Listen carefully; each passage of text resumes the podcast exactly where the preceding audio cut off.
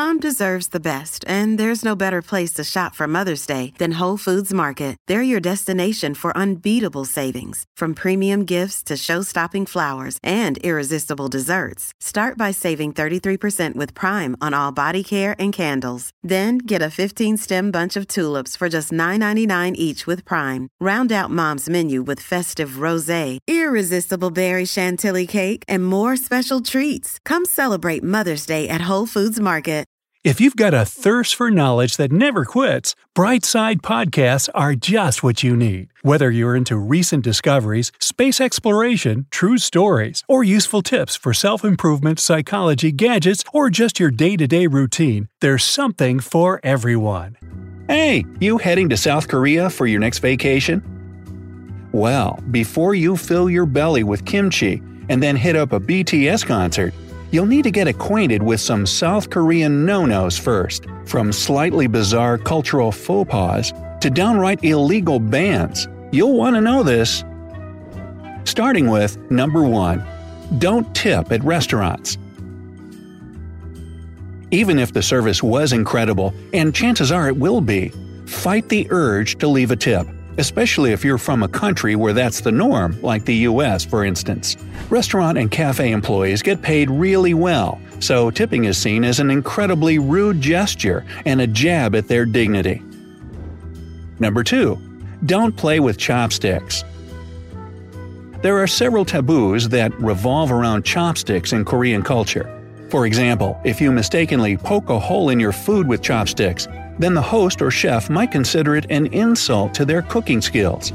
Holding the sticks vertically and sticking them vertically into rice are associated with death in South Korea because it resembles the incense sticks stuck in the sand at funerals. Who would have known? Number 3. Don't leave food on your plate. Now, this one seems pretty logical for most Americans. I can still hear my mom threatening me to clean my plate or I won't get dessert. But if you're from, say, China, you'll be shocked to hear that you shouldn't leave a little bit of food on your plate to show that you're stuffed full of the host's delicious meal. If you're going to East Asia, don't confuse Chinese and Korean table manners. When visiting someone's home in South Korea, it's impolite to refuse refreshments, and even more offensive if you don't finish what's been served. In cafes and restaurants, the staff might also reprimand you for leaving food on your plate. Number 4. Stay away from the number 4.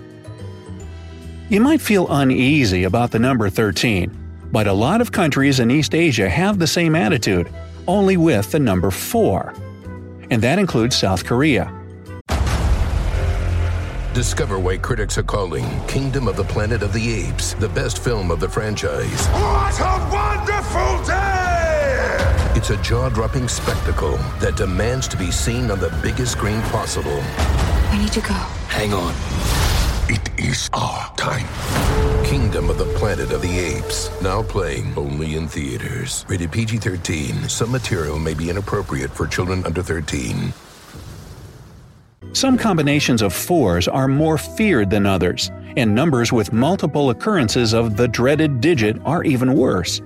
This superstition comes down to the fact that, in Korean, the word for the number sounds similar to the words for decease and died.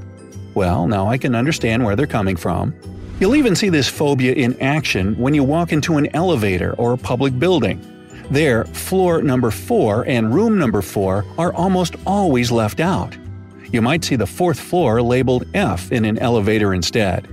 Apartment numbers containing multiple occurrences of 4, such as 404, are avoided to the extent that the value of such a property can be negatively affected.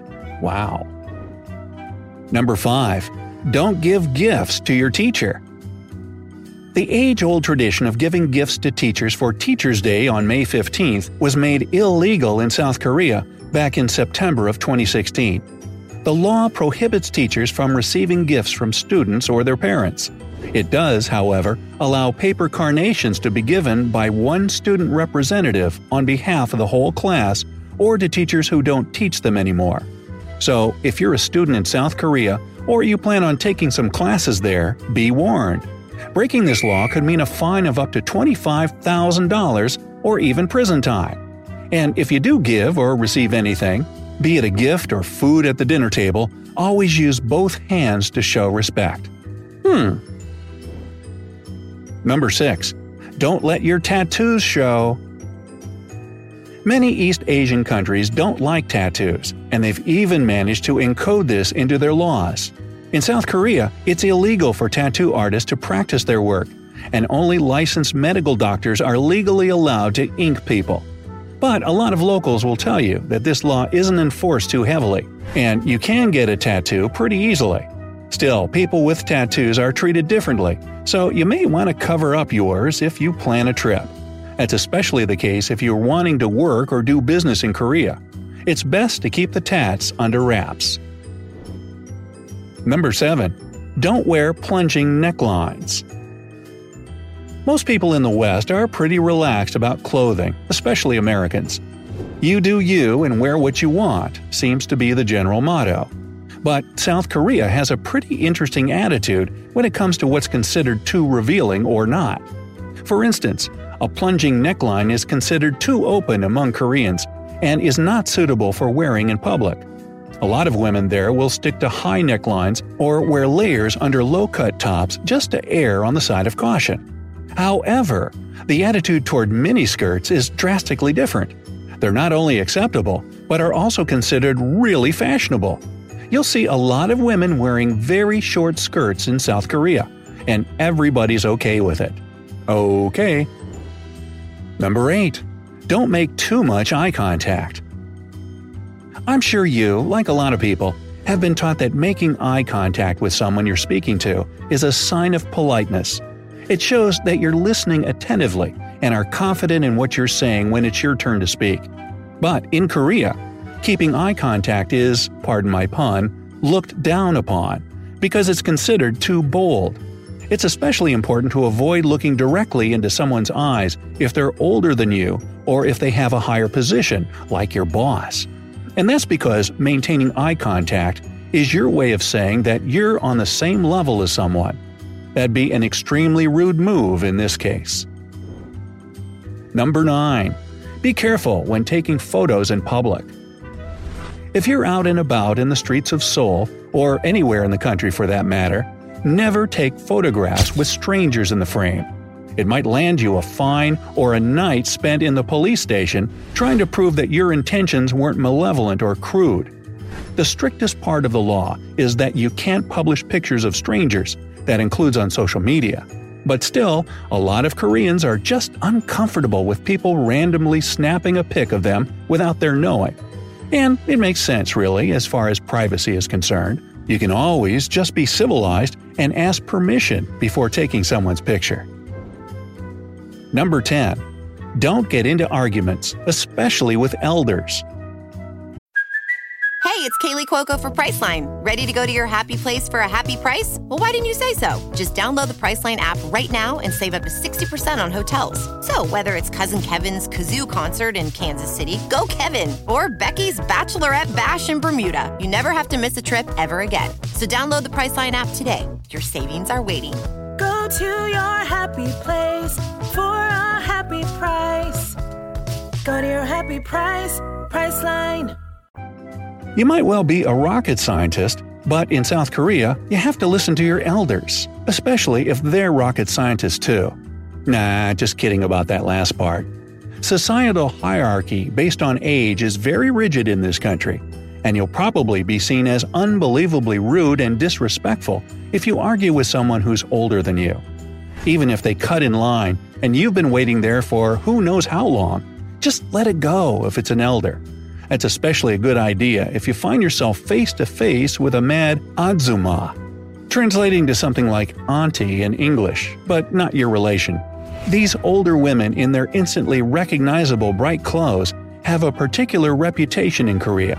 Basically, getting into any argument with an ajumma can be a mistake you might end up regretting for the rest of your life. If she tells you up is down, don't argue. Number 11. Don't blow your nose in public. you know it's polite to cover your mouth and nose when you cough or sneeze, but take extra precaution when it comes to blowing your nose in Korea. Obviously, you're not going to shoot any snot rockets on the street. No, please don't do that. But even just taking a tissue and wiping your nose in public is considered extremely rude and lowbrow, especially at the dinner table. And I'm sure while enjoying some spicy Korean cuisine, you'll start wiping a runny nose in no time. Just politely excuse yourself and go wipe or blow your nose in private. Number 12. Toilet talk isn't taboo. Now, this might come as a surprise given all the other things on this list, especially that last one about blowing your nose. But talking about your number one and number two is totally normal in Korea. And I'm not just talking about between family, friends, or partners. Even colleagues will go into great detail about their bodily functions. It's absolutely baffling for visitors. So, yeah, there's no taboo whatsoever in discussing uh, how everything is going down there. Is it regular? How's the color? The consistency? Everything. In Seoul, they've even built a park dedicated to all things toilet. Well, I guess I can understand where they're coming from. It's all just natural biological stuff anyway, right?